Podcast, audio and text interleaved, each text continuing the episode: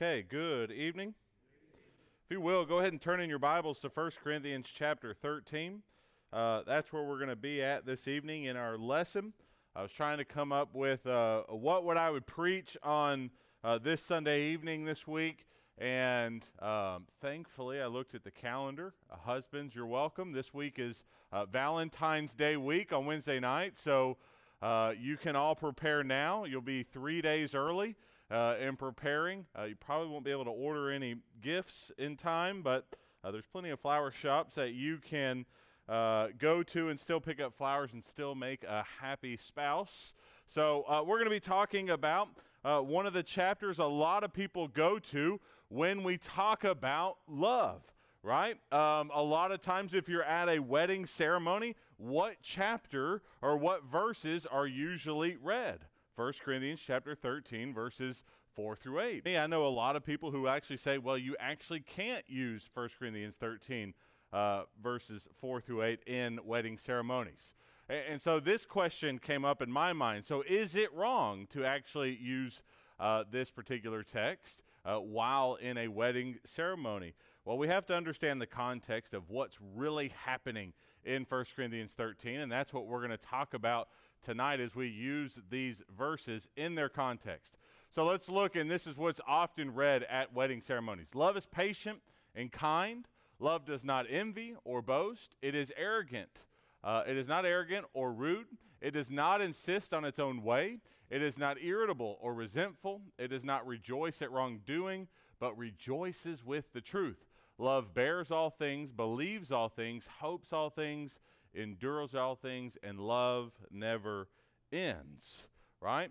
And it's a beautiful, and we often call it the definition of love. And we love when we get to hear that because we're talking about a man and woman making this commitment of love and all of these different things that we find in this particular passage. But what is it really talking about? Why did Paul write this passage? What did he have it originally intend to be applied to? Notice all of these different actions or, or these different um, qualities of love. Love is patient, kind, envy, or does not envy.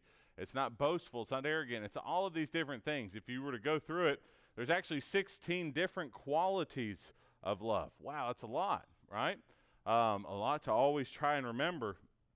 And I guess if you could wanted to make a sermon series, you could do all those 16 qualities over 16 weeks, right? And you could talk about each of those. Now, uh, what I originally planned to do was talk about all 16 of those and really break every single one down. But then I got to realizing that we would be here for hours upon hours uh, talking about those. And so we're going to talk about it in more of the general sense of how we see this passage in its original context. All right. Now, this is what we often leave off in the wedding ceremonies is this last part of the verse. Notice, as for prophecies, they will pass away. As for tongues, they will cease. As for knowledge, it will pass away. What in the world, Paul? Why, why are you talking about love here? And then all of a sudden you break out into talking about uh, knowledge, tongues, and prophecy, and, and that they're going to pass away. Well, this is why we need to understand the context of what 1 Corinthians 13 is in. Now, go ahead and look in your Bibles. Go to chapter 12 and look at the very beginning of chapter 12. Notice what Paul says here. Now, concerning spiritual gifts, brothers, I do not want you to be uninformed. And notice as you go through chapter 12, he'll talk about a bunch of different gifts that were given to this church at Corinth uh, to help build up the body of Christ, to help uh, unite the body of Christ and all of these different things. He'll talk about how there's many members, but there's one body, and we need to use those gifts because we are a one body right? Now go down to the end of chapter 12. We're going to continue in this same idea of spiritual gifts. Notice, but earnestly desire the higher gifts, and I will show you still a more excellent way. Okay, now jump over to chapter 14. And notice in chapter 14, verse 1 pursue love and earnestly the desire and earnestly desire the spiritual gifts especially that you may prophesy right? And in chapter 14, we've covered that uh, chapter before. He's going to talk about um, two particular uh, spiritual gifts, prophecy and tongue speaking, and how those should be in a worship assembly setting. Um, and to make sure that everything done is for the edification and the building up of the, the church when they are assembled. And so notice how in chapter 12 he starts with the context with talking about spiritual gifts, right? And then in chapter 14 he's continuing his discussion of spiritual gifts and how to use them in the assembly worship setting. And so, right smack dab in the middle is chapter 13. And so, we understand chapter 13 also in the context of spiritual gifts. Notice chapter 13, verse 1. If I speak in the tongues of men and of angels, but have not love, I am a noisy gong or a clanging cymbal. So he even starts out chapter 13 with a spiritual gift, right? And so we have all of these verses here. And now notice, I didn't take you there, but we need to notice that there's a shift in um, context, right? He's not leaving the understanding of correcting the Corinthians, but he switches from spiritual gifts in chapter 15, verse 1. Now I would remind you, brothers, of the gospel. See, he's telling them in this letter, okay, we're done talking about spiritual gifts. That was chapter 12 through chapter 14. Now we're going to switch to talking about the gospel, which I preach to you, right? And so we have, again, uh, what is happening in chapter 13. Notice these first three verses, right?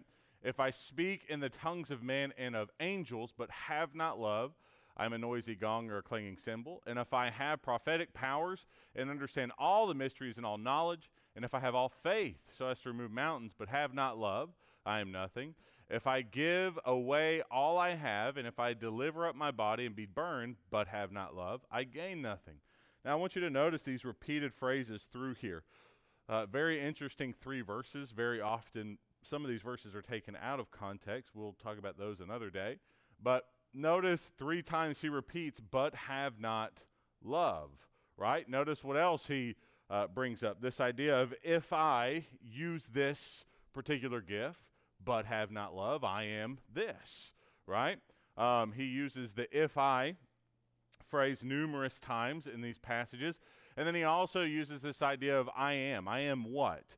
If I use this spiritual gift this way and do not have love, or if I use this spiritual gift and I have not love, I am this person, or I have this quality about me, right? So notice these different spiritual gifts he brings up. If I am able to speak in tongues, right?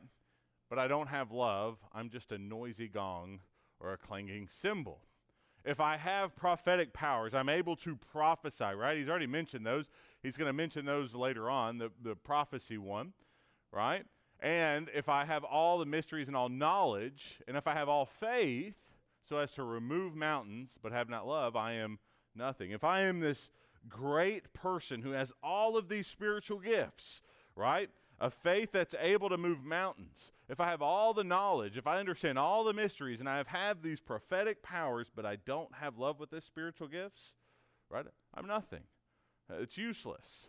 And then he goes in to say, if I give all that I have. Now, what's interesting is that's actually a gift, right? Being that person who's able to give everything that you have. There's, if you were to go through that list of spiritual gifts in chapter 12, you'd be like, how is that a gift? Uh, there's the gift of encouragement. Um, that doesn't come naturally to a lot of people, and I would say that is a gift that people are given to be able to encourage people. Notice, if I give all I have, and if I deliver up my body to be burned, but have not love, I gain nothing. If I go to death, but I don't have love with it, right? He says it was nothing. I gain nothing. And then that's why he goes into this idea of love. Now, notice at the very end of this chapter, he says, For we know in part and we prophesy in part, but when the perfect comes, the partial will pass away. When I was a child, I spoke like a child, I thought like a child, I reasoned like a child. When I became a man, I gave up childish ways. For now, we see in a mirror dimly but then face to face. Now I know in part, then I shall know fully, even as I have been fully known. So now faith, hope, and love abide, these three, but the greatest of these is love. Right? He's talking about the importance of love in the use of spiritual gifts. Right? if they were to have all of these different spiritual gifts in this congregation, which they did, but they didn't have love, they would be pointless, right? He also gives us the, the interesting notion that uh, we know in part, now this is particularly in this time, this day and age, they have n- partial knowledge and they're able to partially prophesy, right? Because God was giving the information as they were going. But when the perfect comes, uh, I best understand that as the New Testament, right? The whole Bible being able to be put together, all those partial things, those in part things will be done away with because we don't need those anymore because we have the full revelation of God. And then he goes on to say um, this whole idea of when I was a child and then I gave up everything. Well, uh, this idea of they were in part, they had knowledge and they had prophecy in part is this idea of being child, right? Being a child and understanding things in childish ways um, because they didn't have the full revelation of God.